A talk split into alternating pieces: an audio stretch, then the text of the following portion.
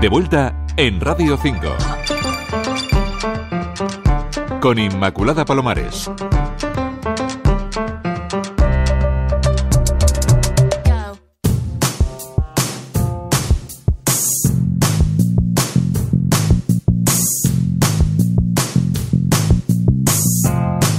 Son ya las 6 de la tarde y 15 minutos, las 5 y 15 en Canarias. Quédense con esta sintonía porque cada vez que la escuchen será porque aparezca por aquí Fernando de Córdoba, que es estratega de marca y contenido y nos va a visitar cada semana para acercarnos eh, a las marcas. A ver ahora en qué consiste todo esto, Fernando. Buenas tardes. Hola, buenas tardes, Inmaculada. ¿Qué tal? ¿Tan importantes son las marcas en nuestras vidas? Pues sí, sí. Vamos a hablar en esta sección de muchísimas cosas relacionadas con algo que tenemos ahí, que es muy cotidiano y al que a veces pues no le damos importancia, pero que está en todas partes. Porque las marcas nos tienen rodeados. Están en cada producto que compramos en el súper o en cualquier tienda, o al restaurante al que vamos, o la radio a la que escuchamos. Todo es una marca, una marca que nos promete algo, ser buena o ser divertida o ser creíble o hacernos parecer creativos o hacernos interesantes, sea eso lo que sea.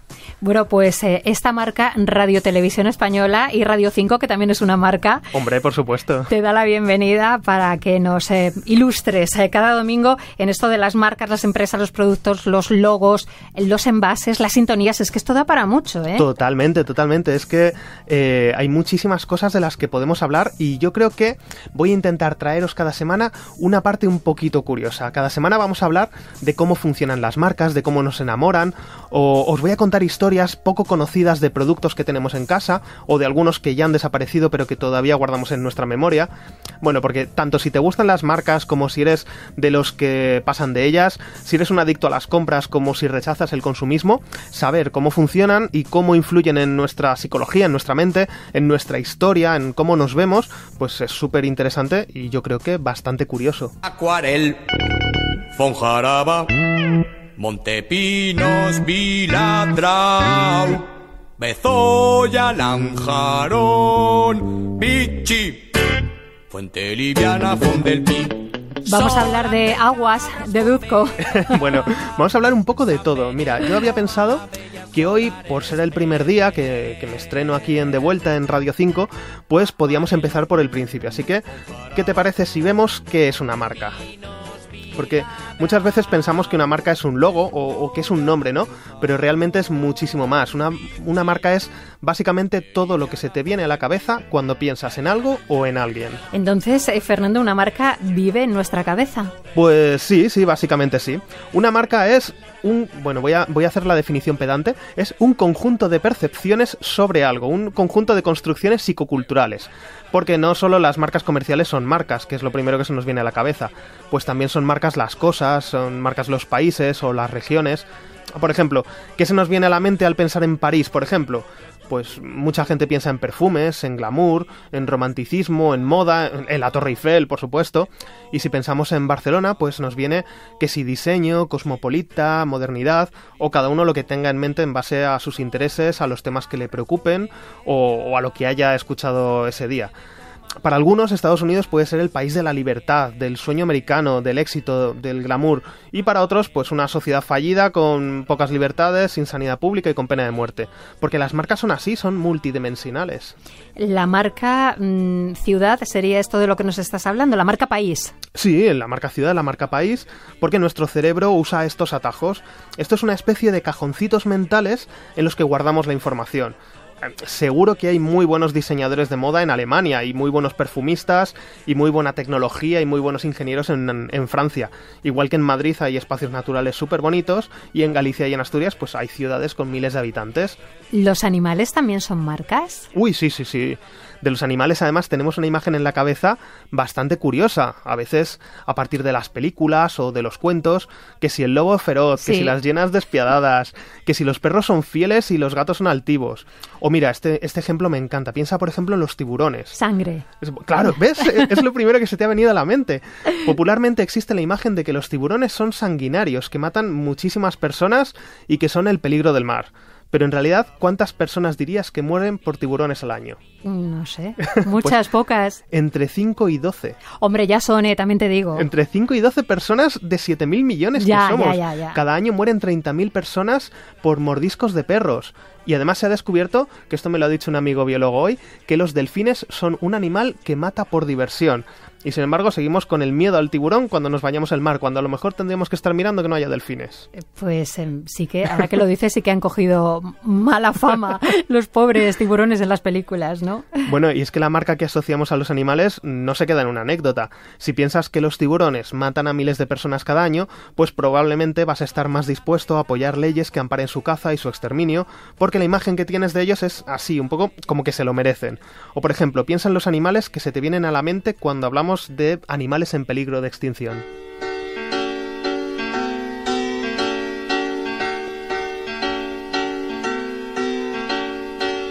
Esta mañana me ha contado el gallo que el elefante le contó al castor que la culebra dijo a la piraña que esta mañana está más triste el sol. Si me hablas de animales en peligro de extinción, eh, a mí se me ocurre el lince, el oso panda, Hombre, claro, es que se nos vienen a la mente animales monísimos, lincibéricos, osos panda, osos ibéricos, que son pues animales achuchables, animales bonitos.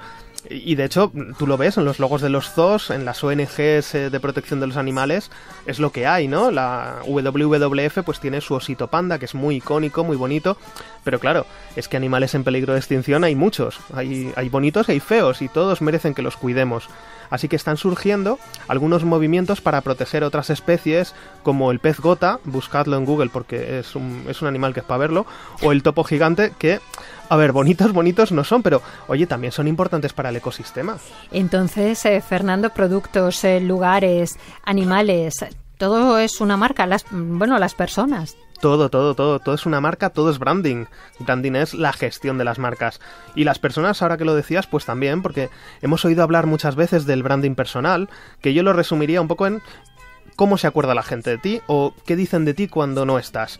A mí, por ejemplo, mis amigos y la gente de Twitter, pues me manda noticias o curiosidades que encuentran sobre trenes, ahora que estábamos con, con la sección de las compañeras de trenes, que saben que me gustan mucho, o de diseño gráfico, o de gatos, o de marcas, porque esta es la marca que tienen de Fernando de Córdoba en su cabeza. ¿Una marca se puede cambiar? Sí, sí, sí, una marca ¿Cómo? se puede cambiar, pero no es eh, un proceso súper fácil, porque como hemos dicho, la marca vive en la mente de la gente. Entonces, cuando hablamos de las marcas comerciales, cambiar una marca es mucho más que cambiar un logo, porque este tipo de cambios funcionan cuando se ha cambiado de verdad por dentro y eso se refleja por fuera. Es como tu personalidad.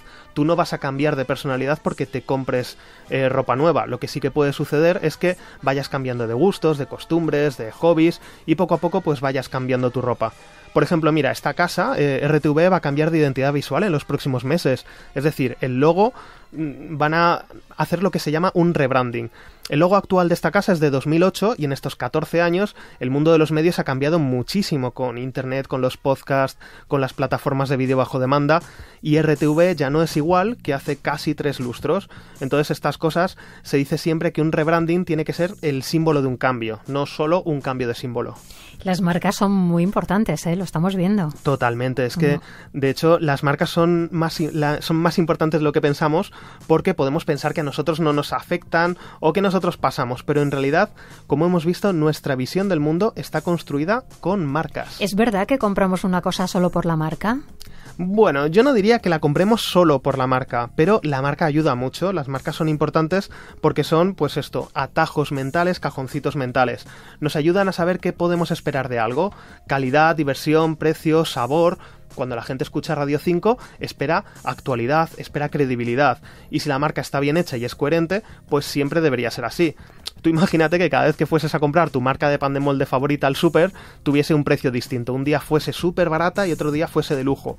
O que un día estuviera buenísimo, en su punto ahí jugosito, y otro día mm, fueran casi recortes de sobras de otros panes. Pues la marca no estaría funcionando porque no ejercería de marca, ¿no? No sabrías qué esperar de ella, no sabrías en qué cajoncito mental tienes que guardarla. Entiendo entonces que son uno de los activos más importantes de una empresa. Sí, sí, sí. Es, eh, a veces incluso en la contabilidad se puede ver que es una de las cosas que más valen de, de una empresa cuando se vende. Aquí hay algo curioso. Siempre se dice que el 90% de las marcas podrían desaparecer, hay estudios que lo afirman, sin que nadie las echase de menos, pero a la vez muchas empresas tienen como principal activo su marca. Dice un dicho del mundo del marketing que si dividiéramos en dos Coca-Cola, por un lado, todas las fábricas, la fórmula, los empleados, los camiones, las oficinas, todo para ti, y por otro lado, la marca para mí, en 10 años yo estaría en mejor posición que tú. ¿Tan esenciales? Pues sí, hay muchos ejemplos de ello. Por ejemplo, en las catas a ciegas, cuando la gente no sabe lo que está bebiendo, a la gente le gusta más Pepsi que Coca-Cola. Pero sin embargo, cuando saben lo que beben, cuando sí que ven la lata de la que está saliendo la bebida, prefieren Coca-Cola. De esto un día os voy a contar la historia de cuando Coca-Cola quiso cambiar de sabor y de nombre y se llevó un susto tremendo. Esta me la guardo para otro día. Pero aunque parezca mentira, cuando te pides un refresco en el bar, el sabor no es lo más importante. No digo que sea lo que menos, pero es que eh, cómo te sientes al pedirlo, qué se piden tus amigos, la imagen que quieres proyectar de ti mismo, pues todo eso suma muchísimo y por supuesto todos los recuerdos que tienes en torno a una marca también, si la asocias a momentos felices, si la bebe alguien que te gusta, si la bebe alguien a quien quieres caer bien, todo eso no es el sabor, pero sí es la marca en tu cabeza.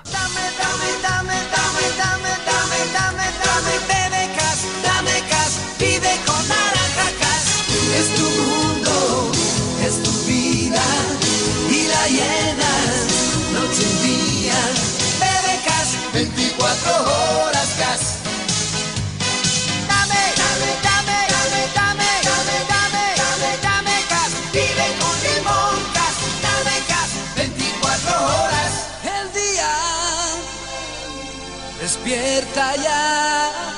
Quiero que un día nos hables de cómo, además, eh, estos anuncios viven en nuestra cabeza. Hombre, y se te queda la marca, Es ¿eh? escuchar la musiquilla y ya. Oye, ¿esto pasa en todos los sectores? Pues mira, pasa incluso en sectores en los que nos creemos que somos muy racionales y no debería pasar. Mira, eh, en el mundo de la joyería hay unas medidas objetivas para determinar el valor de los materiales, los quilates. Pues mira, a un grupo de alumnos en un máster de la Northwestern University de Chicago se les enseñó un mismo producto, unos pendientes de mujer de oro de 18 quilates con diamantes engarzados de 0,3 Vamos, una definición objetiva. No, sí. Y a los alumnos se les dividieron en tres grupos. A unos se les dijo esa descripción, simplemente el, el- el esquema. Y dijeron, pues nosotros pagaríamos 550 dólares. A otros se les dijo que estos pendientes eran de Tiffany's y estos estaban dispuestos a pagar 873 dólares, casi un 60% más. Y al tercer grupo se le dijo la misma descripción exactamente, pero se les dijo que era de Walmart, que es una cadena pues tipo Carrefour o Alcampo. Y ellos estaban dispuestos a pagar por el mismo producto solo 81 dólares. Pero ¿cómo puede ser? Pues ahí está el valor de la marca. Cuando tienes una marca que se asocia al lujo, al glamour, que hasta ahora ha dado nombre a novelas y películas, pues la gente está dispuesta a pagar más por ser parte de esa herencia, por formar parte de esa historia. Y cuando tienes una marca asociada a las ofertas, al ahorro, a la compra familiar del día a día, pues la gente espera ese ahorro en todo. Has elegido una canción para terminar, ¿no? Creo. Sí, sí, os he traído una canción que es un clásico de los 80 de, de la movida y que habla precisamente de esto de caer rendido ante una marca, ante la moda.